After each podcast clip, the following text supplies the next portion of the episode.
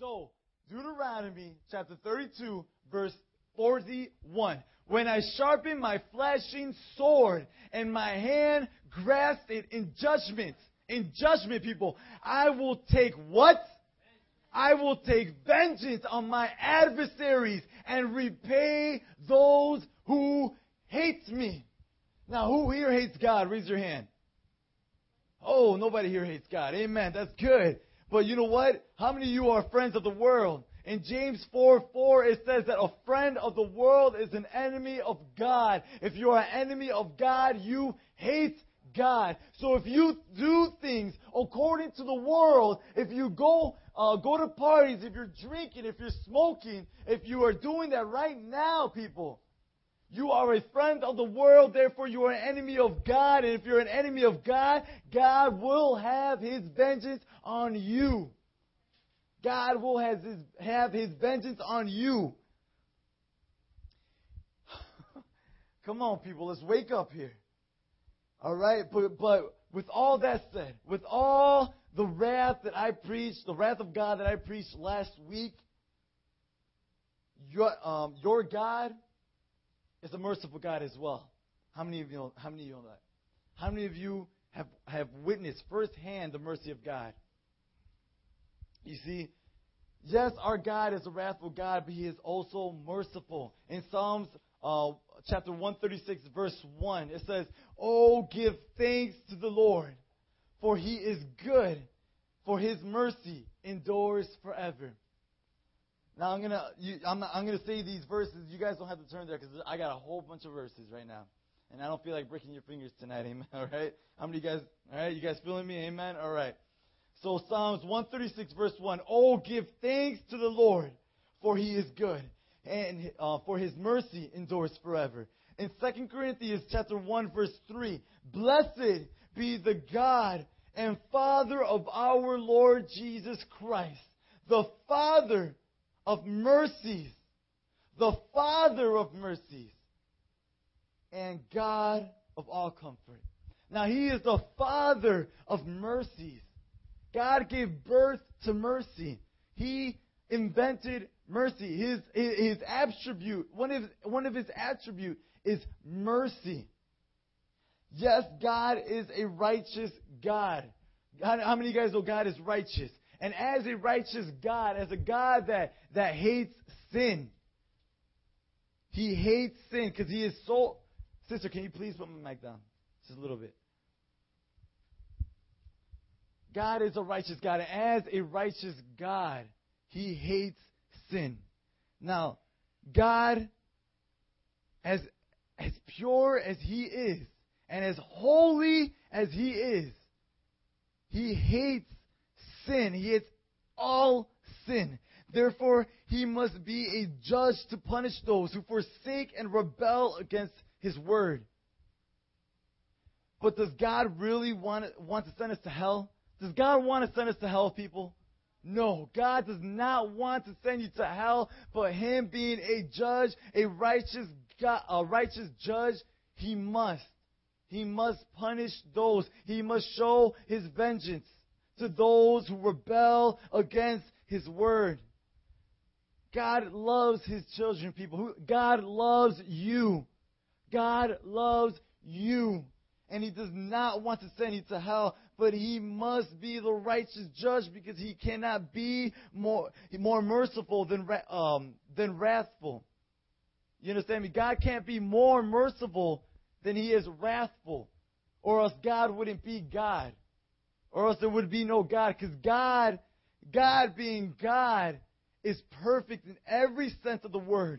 God has just as much anger as he does kindness. And God has just as much jealousy as he, as he is giving. God is just as much jealous, has, is just as jealous as he is giving. He can't be one more one than the other, or else he wouldn't be God. God is filled and complete with every emotion. In Luke 16, verse, uh, chapter 16, verse 15, it says, God knows your heart. God knows your heart. God seeks, what did I say during prayer? God seeks an earnest heart, an earnest and desperate heart so he can wrap his mercy around it. Amen? Oh man, you guys are weak tonight. Come on. Amen, amen brother. Can I get an amen, please? Amen. amen. So God seeks a what heart? An earnest and desperate heart. God seeks a earnest and desperate heart. If you are not desperate and earnest for God, He will have His vengeance on you, people. I do not want to preach God's wrath tonight because I preached it last week. I want to preach His mercy. But tonight, I am not feeling the earnest and desperation in your heart that you must have. Because if you have this desperate heart that God seeks, then people, you must be awake right now. You must be awake right now. I hate to rebuke my, my youth group, but if I have to do it, I will do it. God uses me to speak to you, and He seeks a desperate and earnest heart. And if you do not have a desperate or earnest heart, He will have His vengeance on you. He will condemn you to hell. That doesn't sound too pretty, does it? Not too pretty at all. But let's get this straight, people. God is not just some lovey dovey God. God loves you, yes, but He is a judge and He will judge you according to your sin. And if you do not repent of your sin, you will go to hell. The Bible says in John 3 3, you must be born again in order to enter the kingdom of God. The kingdom of God is heaven, and if you want the slightest chance of going to heaven, you must be born again. You must repent of your sins. You must have a desperate heart for God. Allow Him to wrap His mercy around you because God loves you way too much to send you to hell, but if He has to do it, He will do it. He will do it in a heartbeat. You will be naked before God on judgment day. And if you do not, if you have not been born again, He will look at you and say, depart from me. Get away from me because I never knew you. And because you never knew God right now at this time, He does not know you. You understand me? That is the gospel. That is the Bible. That is the Word of God. Take it. Take it. Run with it. That is the Word of God, and it is true. It is truth, absolute truth, whether you want to believe it or not. Like I said in prayer, our God is an all consuming fire, and one way or another, God is going to consume you. Jesus, have mercy, Lord. Have mercy, Jesus, please. When you realize that Jesus is the only way to God, immediately God pours His mercy on you. Immediately, that moment, the moment that some of you got on your knees and cried out to God with an earnest heart, God immediately at that moment poured His mercy on you. So what does that mean? That means that no matter what you have done in your past, the second you come to God and you accept Him in your life, whatever you've done has been washed away by the blood of Christ. Think of the blood of Christ as bleach. Understand me? How many of you guys have white shirts? Amen? Everybody here has a white shirt. How many of you ever gotten a stain on that white shirt? Bleach will get that right off, right? Now that is the, that is the blood of Christ on you. The blood of Christ will wash away that sin like it has never happened before. So no matter what you have done before, no matter how, what you have, who you have done it to, you understand me? God will forgive you. And He has forgiven you. No matter what you did. Get over it. I know it's hard, people. I, it was hard for me. I cursed God out. You know how much I regretted that after I've been saved? I still regret it right now, but I know I'm not dwelling on it because I know The blood of Christ has washed me clean, and it continues to wash me clean over and over and over again. Repentance, repentance, rewind, re. That means go back, continue to do it. Repent. Repent every day. How many of you sin every day? I sin every day. How much more do we need to repent? Have your mercy, have the mercy of God poured on you. Have your innocence restored by His mercy. Oh, Jesus. Thank you, Lord. First Peter chapter 1 3, it says, Blessed be the God and the Father of our Lord Jesus Christ who according to his abundant mercy has begotten us again to a living hope through the resurrection of Jesus Christ from the dead. Now, what does that say? God doesn't just have mercy. God just doesn't have mercy, people. God has mercies. God has mercies. In 1 Peter chapter 1 verse 3 it says, and uh, his abundant mercy, meaning he has mercies in abundant amounts. Amen. Amen. He continues, he continues, he continues to go forward with you. An abundant amount of mercy. When we come to God acknowledging that we are sinners, he has mercy over us. And then he loves us. He loves us. He loves you too much to let you stay the same, people. So many of you, I, I meet so many people that say, I just can't leave this behind.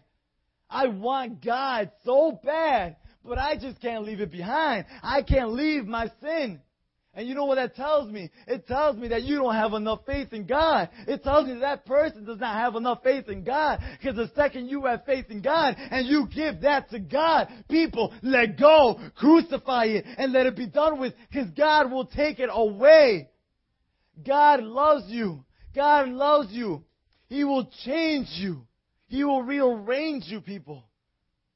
You guys just don't know. Some of you just don't know what I have gone through. If you knew that you will be on the stage jumping for joy with me, amen. Come on, because some of you have gone through some stuff, and some of you have been dramatically changed through the blood of Christ, like myself. Amen. Praise God for that. Praise God for that because God has so much mercy and so much love for you that He has changed you. And if you give Him a chance, some of you today, give Him a chance and He will change you. Isaiah Isaiah chapter 64 verse 8 says, Yet, O Lord, you are our Father. We are the clay. You are the potter, and we are the works of your hand.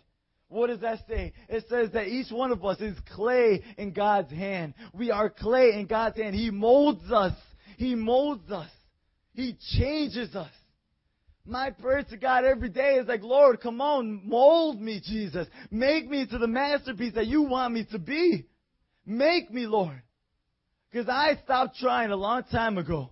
I stopped trying a long time ago. I let it go. I say, Lord, come on. I'm clay in your hands. According to Isaiah, I am clay in your hands. You are the potter. We are the work of your hands. Let God mold you. It's God's love for us that is keeping him from coming down and wiping out the human generation. Now, in case you guys haven't noticed, we, we, we stepped away from His mercy. We're getting into God's love. Now, I'm going to repeat that one more time. It's God's love for us that is keeping Him from coming down, from coming down from heaven and wiping out the human generation. People, read your book, read the Bible, read the book of Revelations. It will scare the hell out of you. If you have any, any hell inside, it will scare the hell out of you. Trust me. In Revelations 14:20, I'm just going to give you a, a quick little one right here. And blood flowed out of the press, rising as high as a horse's head, for a distance of 1,600 uh, stadia, which is equivalent to 183 miles. So I'm going to say that one more time and blood flowed out of the press, rising as high as a horse's head, spreading for a distance of 183 miles. That, That, people, is when God returns on this earth and will have his vengeance. Well, we read in Deuteronomy 32 of God's sword in his hand. He's going to come down and wipe out the people who have not accepted him, who have ignored him. And there will be blood as high as a horse's head. Now, a horse, his head is about this high, right? Roughly. A normal sized horse. Now imagine blood this high. This high. That's about six feet right there. For 183 miles. 100, a span of 183 miles. Blood that high. Do not let that blood be yours. Do not let that blood be yours, because that is what God says right there. That when He comes back, that is how much blood will be on this earth when He has His vengeance. Now, God loves you, yes. God is merciful, yes. But what did I say? God is a judge and He shows His wrath upon those who have not accepted Him. Now, in first, first John 4:19, it says, "We love because He loved us first. Now, the reason we have love in us, any type of love in us, is because He loved us first. Amen?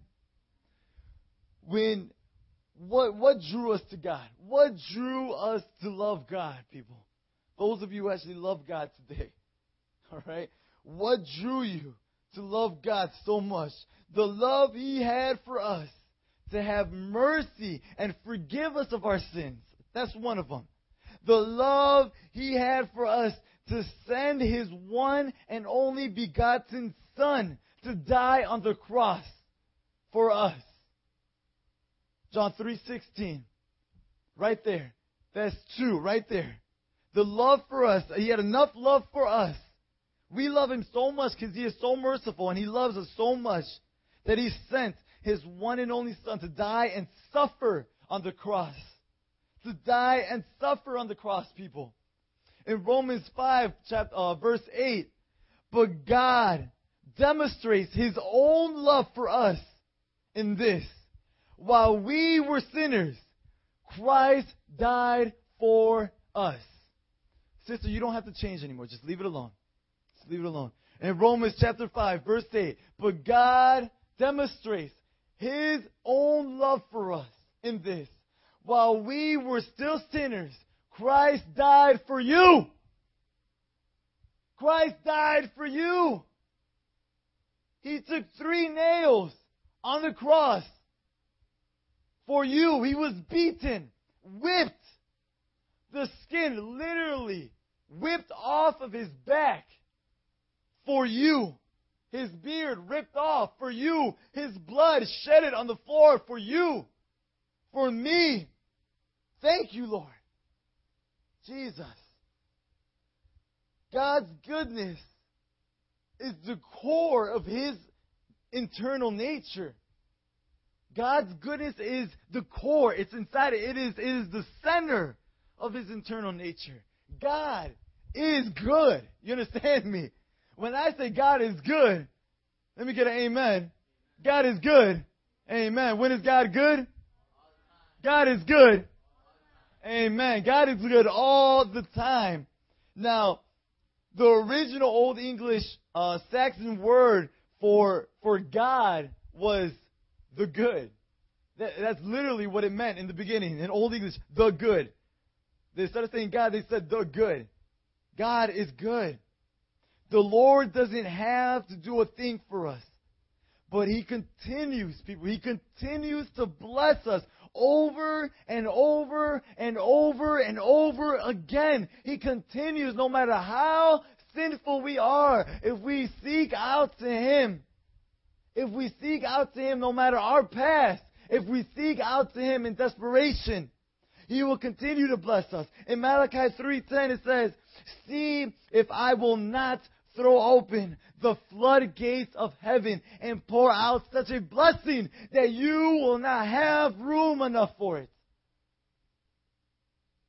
People, when we say let it rain and open the floodgates, come on, what do you think we're trying to sing?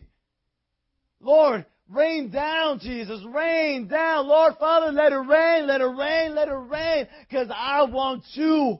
I am desperate for you. And he says, if you are desperate for him and see if he will not throw open the floodgates of heaven and pour out such a blessing that it will not, that you will not have enough room for it. That is your God. That is your God. Our merciful, loving, good God. Take him at his word, people. Pray to him. Seek him earnestly with a desperate heart. If we pray to God, he will always, always follow through. Layla, can I get you up here, please? If we pray, if you pray to God like some of you prayed tonight, oh man, I was feeling some of you so hard. Like I just felt you. I had words for you guys, and I don't get words often. I thank you, Lord, for them. And trust me, that was not me. I give all glory to God for that.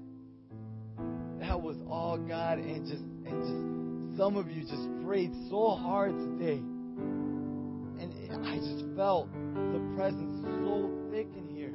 You see what happens when people of faith gather together in one room and we pray earnestly and desperately for God, you, do you see what happened? People get set free. People get set free. We feel the presence and glory of God. That is what happens when one or two is gathered. The glory of God comes down. Oh, Jesus, thank you. I love these moments. I love, I live for these moments. When I have these moments, oh man, I do not want to let go. I say, Lord, come on, give me some more. Give me some more, Jesus.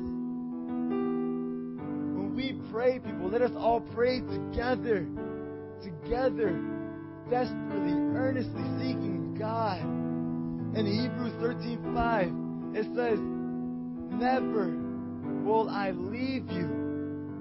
Never will I forsake you. Now that's God speaking. If I could get everybody's heads bowed down, eyes closed for me, please. Everybody, everybody, please.